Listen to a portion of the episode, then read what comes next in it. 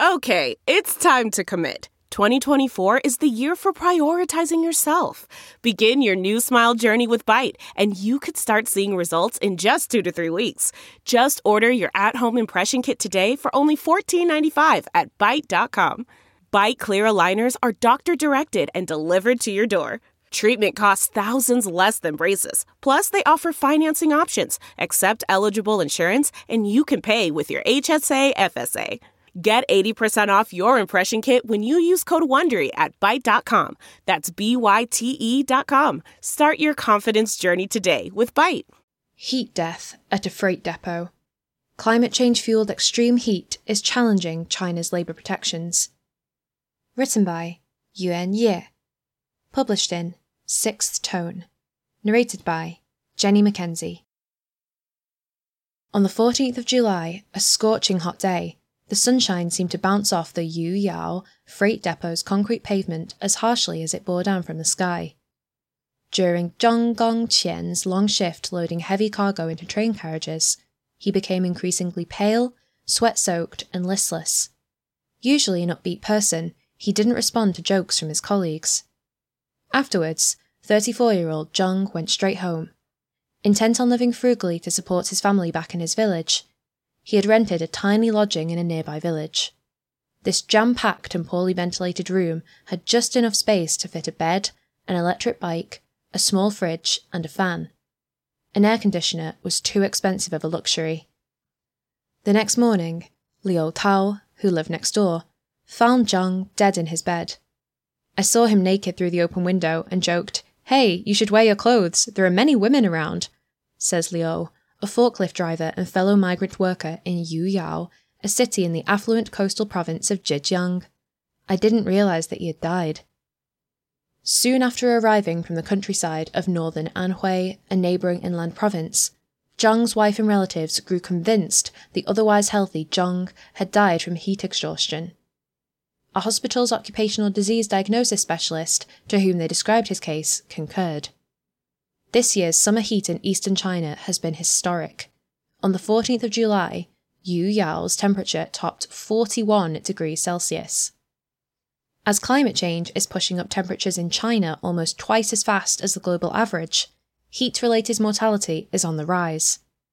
In 2019, heat waves killed around 26,800 people in China. This is according to scientific journal The Lancet Public Health, which noted that mortality rates have been rising by 1,000 deaths every one to two years over the past decade, and that this trend is likely to continue. Zhang's death underlines how China will have to rethink its labour laws and how strictly they are enforced if it wants to curb this trend and protect the country's least powerful workers. While China is one of the countries most affected by heat waves, experts argue their public health implications have long been ignored. Work at the freight depot hadn't stopped, despite Yuyao announcing a red heat alert, the highest warning level that carries the recommendation to suspend all outdoor work. When conditions are too hot and humid for sweating to keep the human body at 37 degrees Celsius, hyperthermia sets in. If a person's core body temperature continues to warm up beyond 40 degrees Celsius, this leads to heat stroke, a life threatening condition that can damage the brain and other organs, and cause death. Outdoor labourers are among the groups most vulnerable to heat exhaustion, says Chen Haihua, an emergency doctor at Zhongnan Hospital in the central Chinese city, Wuhan. Chinese regulations say employers should pay outside workers high temperature subsidies, 300 yuan, about 44 American dollars, per month in Zhejiang when temperatures exceed 35 degrees Celsius. On such days, Shifts can be at most six hours long, and employers should pay full salaries. When the heat goes beyond 40 degrees, as it did on the day Zhang died, all outdoor work should stop. But such stipulations often go ignored.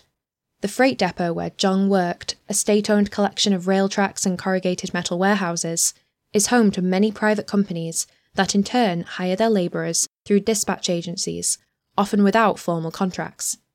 This makes it hard for workers to get the protection they are entitled to.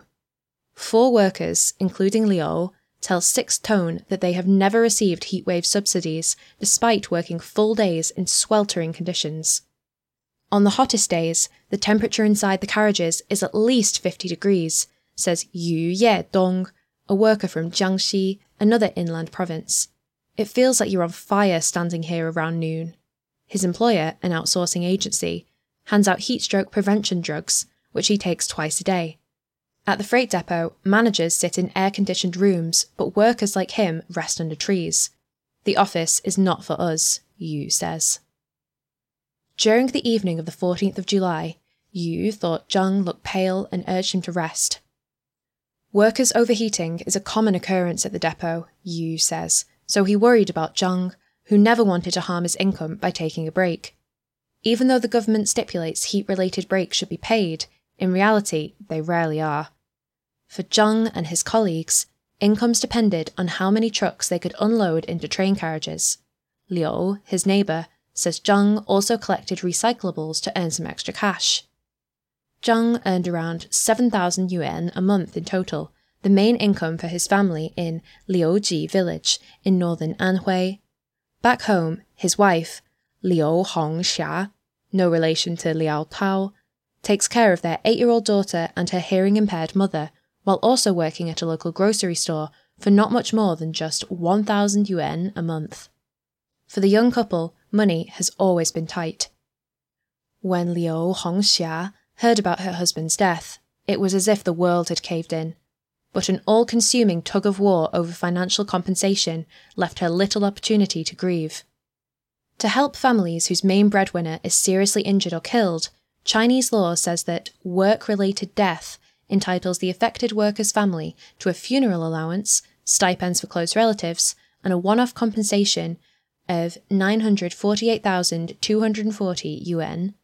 But Zhang's family would soon learn that this kind of labour protection, too, is less clear cut in reality when it involves heat stroke. On the 15th of July, Liu Hongxia, her brothers, and her in laws drove 550 kilometres to Yuyao and went straight to the local police station. The death certificate police issued didn't specify a cause of death, apart from excluding homicide. Zhang had died at home and had not been diagnosed by a doctor prior to his death.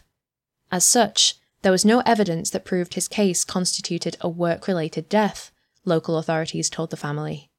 Forensic pathologist Zhang Yuetan, no relation to Zhang Gongqian, tells Sixth Tone that a cause of death is particularly difficult to determine when it involves heat stroke. It is a gradual process whose symptoms, like organ failure, could be caused by a myriad of other conditions. A post mortem examination needs to be a comprehensive judgment that takes into account the weather conditions the person was exposed to, says Zhang Yuetan, who works at the Zhejiang Zhenghe Judicial Authentication Center in Ningbo. No matter how the family argued that Zhang Gongqian's death was work related, 10 days of negotiations with Huasheng Loading and Unloading Service, the agency that dispatched Zhang to work at the freight depot, went nowhere. They did not want to do an autopsy because of the high cost, the traditional Chinese notion of not disturbing the dead, and experts' advice that it could not be used as proof anyway. Liu Huafa, Hongxia's brother, tells Sixth Tone. China's labour laws have a strict definition of work related injury or death that often puts workers at a disadvantage, says Liu Yufeng, no relation to Liu Tao and Liu Hongxia, a lawyer at Beijing Zhoutai law firm who specialises in labour law. Death on the way from getting off work or in one's rented apartment does not actually meet the legal standard for work related deaths. Only a sudden onset of disease while at work that causes death within 48 hours does. She adds that shady hiring practices in manual labour industries exacerbate the issue. In June, a 54 year old employee of a commercial dishwashing company fainted after a long shift in the stuffy workshop. She was sent to hospital, diagnosed with heat stroke, and died two weeks later. Still, her family could not claim work related death compensation because the woman hadn't signed a contract, allowing her employer to skirt responsibility. Addressing cases like this, Workers' Daily, the official newspaper of the All China Federation of Trade Unions, the state organisation seen as representing all workers, published an article in July explaining why it is rare for heat stroke to be acknowledged as a work related injury or death.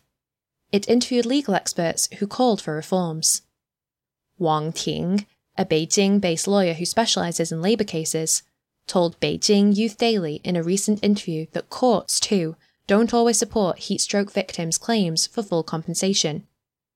In a case in which he represented a client in central China's Hunan province, the court decided that his client was partly to blame because the worker hadn't paid attention to rest. For about two weeks in Yuyao, the Liu and Zhang family stayed in a hotel near the freight depot. Every day, they travelled across the city, trying to talk to possible witnesses who might tell them about Zhang's health status before he died, but they were unable to find the kind of proof that would meet legal standards.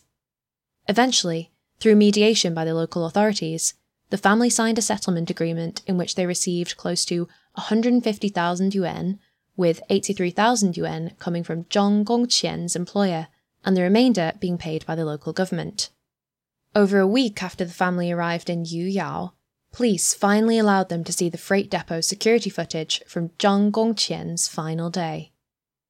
Liu Hongxia and Liu Huafa, Zhang Gongqian's wife and brother in law, saw him holding his waist while moving cargo, constantly pausing for short moments of rest. That day, he worked from 8:30 in the morning until past 10 in the evening. For a while, in the evening, he slumped on the ground for about 1 minute, then got up and kept working for another 20 minutes. He was the last one of his team to leave the freight depot that day. At a few minutes past 10, he finally finished all his work, and a camera inside the train carriage captured him closing the train door. As the view of the outside narrowed, Zhang Gongqian disappeared behind the darkness.